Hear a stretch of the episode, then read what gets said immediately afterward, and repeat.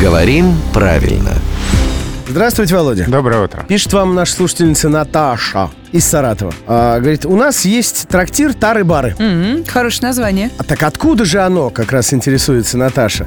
Тары, ну, дальше она рассуждает, похоже на слово «тарить», а бары на слово «бар».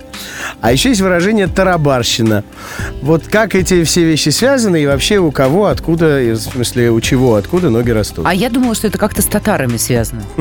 Нет, с татарами это не связано, и с баром тоже не связано. Ух ты. А, хотя тут, конечно, языковая игра, этим это трактир. Если трактир называют тары-бары, ну, конечно, здесь параллель со словом бар есть.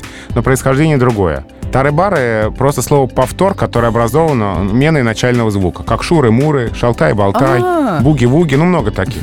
Много Лямур, тужур, да. Да-да-да, вот. И в корне тары видят параллель с э, корнем в слове тараторить. А слово тараторить к древнему индоевропейскому еще корню восходит со значением громкий. Вот этот корень тор индоевропейский со значением громкий. Мгм. Ну что, для бара это отличное название. Вот. Ну а тарабарщина это что-то непонятное. Ну, понятно из того, что кто-то что-то громко говорит, безудержно и какую-то ерунду воспроизводит, то и ничего не понятно. Соответственно, чем дольше засиживается в баре, тем бессвязнее, громче, Да, и да. многословней. Но будем надеяться, что в трактире тары-бары не только так происходит. А все цивильно. Да. Ну, нам некоторые вещи не дано знать. Ну, кроме, например, того, что каждое буднее утро в 7.50, 8.50, в 9.50 рубрика «Говорим правильно» выходит под чутким руководством главного редактора «Грамотру» Владимира Пахомова. А еще то, что а, ее можно при желании переслушать в подкастах в нашем новом мобильном приложении.